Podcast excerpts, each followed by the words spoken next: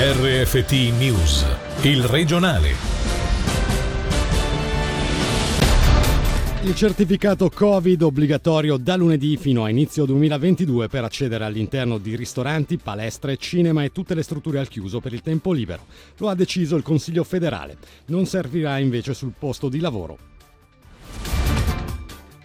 È certificato Covid anche per le visite in ospedale dal 15 settembre e per il personale non vaccinato test obbligatorio dal 1 ottobre, è quanto deciso dal Consiglio di Stato ticinese.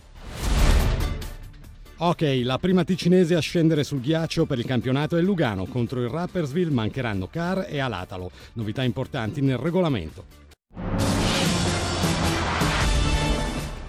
Buonasera dalla redazione. La situazione negli ospedali è preoccupante. Il Consiglio federale per questo motivo ha deciso di estendere l'obbligatorietà del certificato Covid per tutte le persone dai 16 anni in su per accedere a numerose attività e strutture.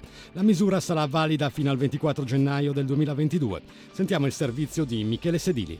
Da lunedì prossimo entrerà in vigore l'obbligo di Covid Pass per accedere ai luoghi al chiuso. Nello specifico si parla dell'interno di ristoranti e bar, strutture culturali e ricreative ed eventi al chiuso. Fanno invece eccezione i mezzi di trasporto pubblici. È quanto annunciato oggi dal Consiglio federale per fronteggiare il sovraccarico degli ospedali dove i reparti di cure intense stanno raggiungendo i propri limiti.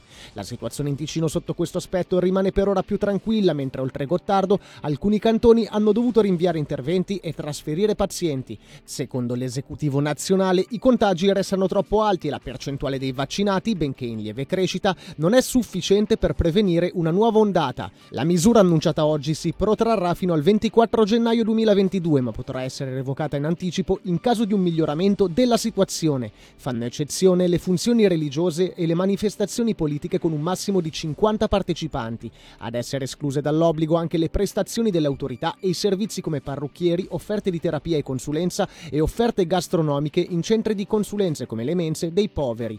Previste sanzioni per chi dovesse sgarrare, gli avventori riceveranno una multa di 100 franchi, mentre gestori e organizzatori in casi estremi potranno vedersi chiudere l'attività. Inoltre il governo ha proposto un giro di vite per i non vaccinati di rientro dall'estero con due proposte che contemplano un doppio test oppure tampone e quarantena. Gli effetti di queste misure, è stato specificato, si vedranno nel giro di due o tre settimane e l'obiettivo è anche quello di evitare nuove chiusure e lockdown. Il settore gastronomico si aspettava una tale misura essendo in discussione da tempo. Alla situazione attuale, vista anche la meteo a rischio, ci si potrà attendere un calo fino al 40% della cifra d'affari. Per questo il presidente di Gastro Lugano Michele Unterner auspica che gli indecisi provvedano a vaccinarsi. Sentiamolo al microfono di Michele Sedili.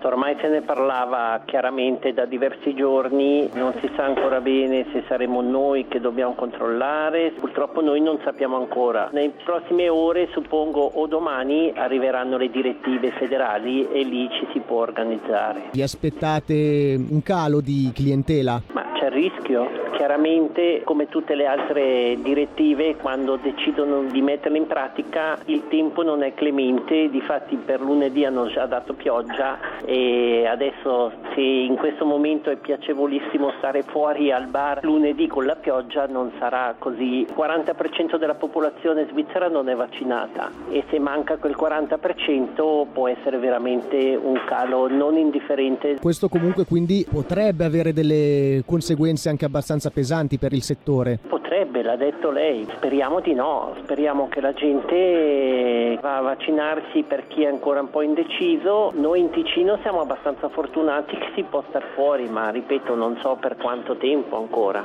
Un conto è essere in riva al lago e un conto è in una valle dell'Alto Ticino, è ben diversa la temperatura.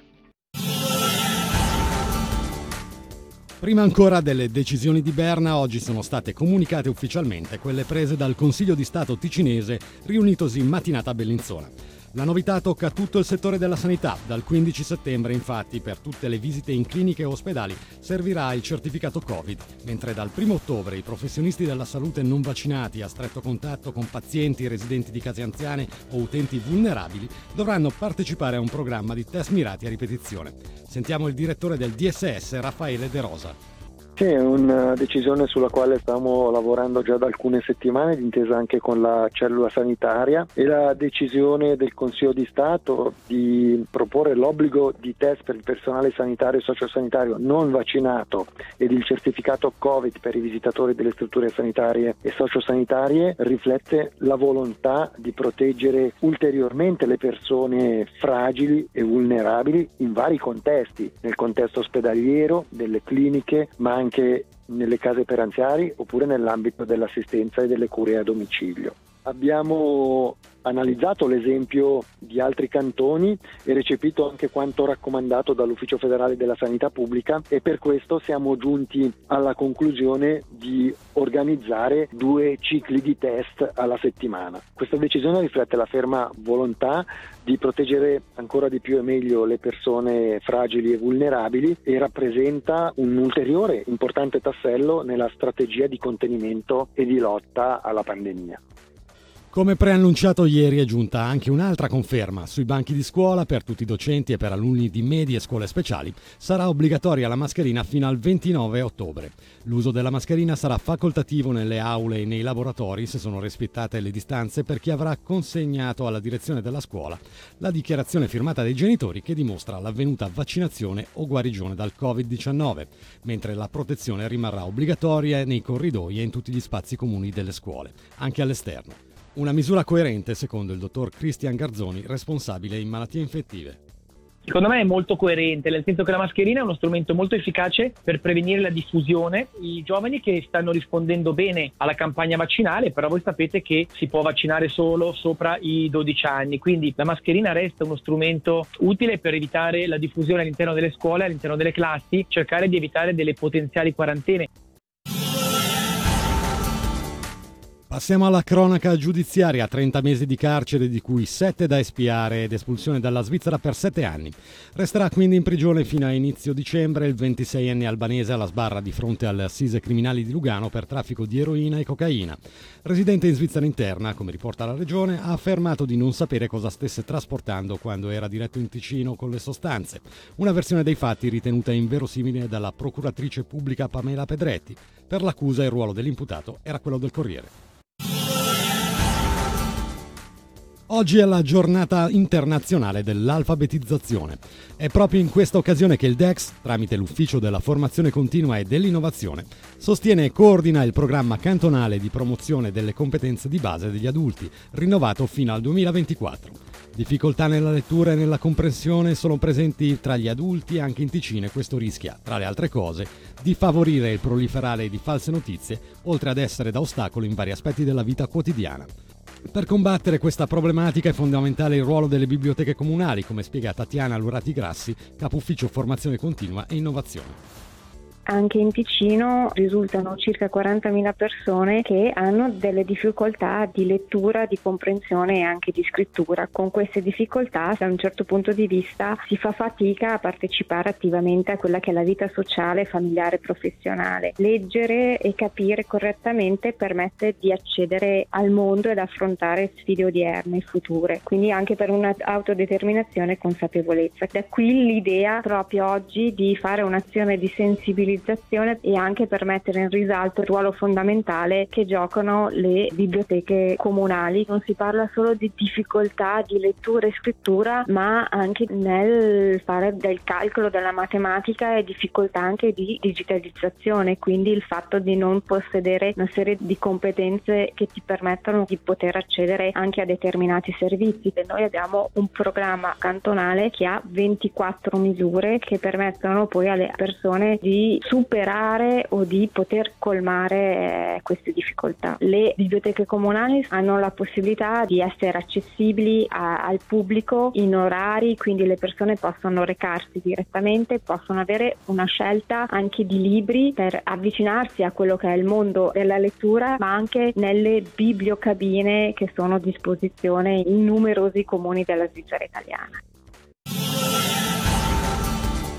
Favorire il gioco d'attacco e punire severamente gli interventi fisici più pericolosi, risse scazzottate comprese, sono solo alcune delle caratteristiche che scaturiscono dal nuovo regolamento che verrà applicato nel campionato di hockey, campionato che vedrà per la prima volta sul ghiaccio in National League il Lugano questo mercoledì sera in casa contro il Rappersville e l'Ambri venerdì prossimo a Zurigo.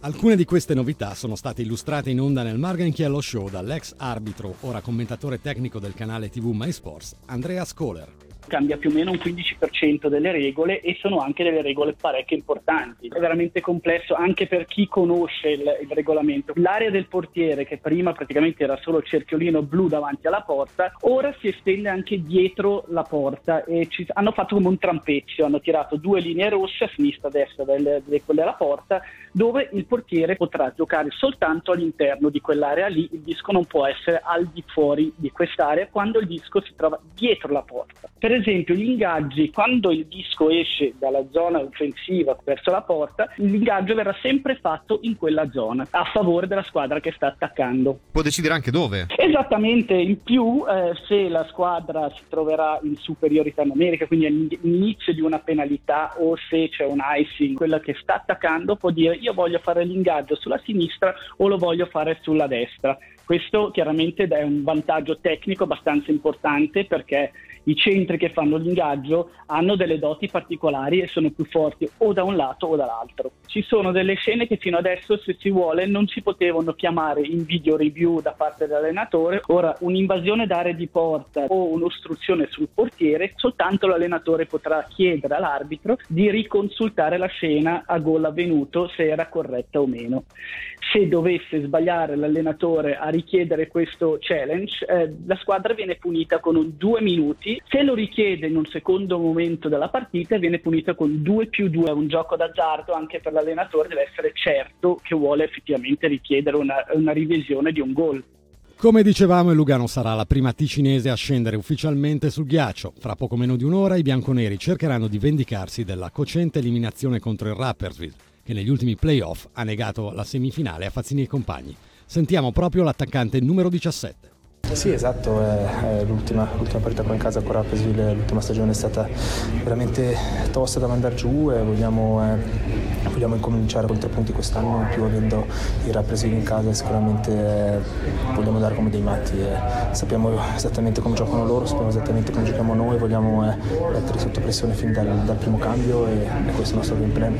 E per oggi dall'informazione è tutto, dalla redazione da Fabrizio Coli l'augurio di una buona serata il regionale di RFT, il podcast su www.radioticino.com.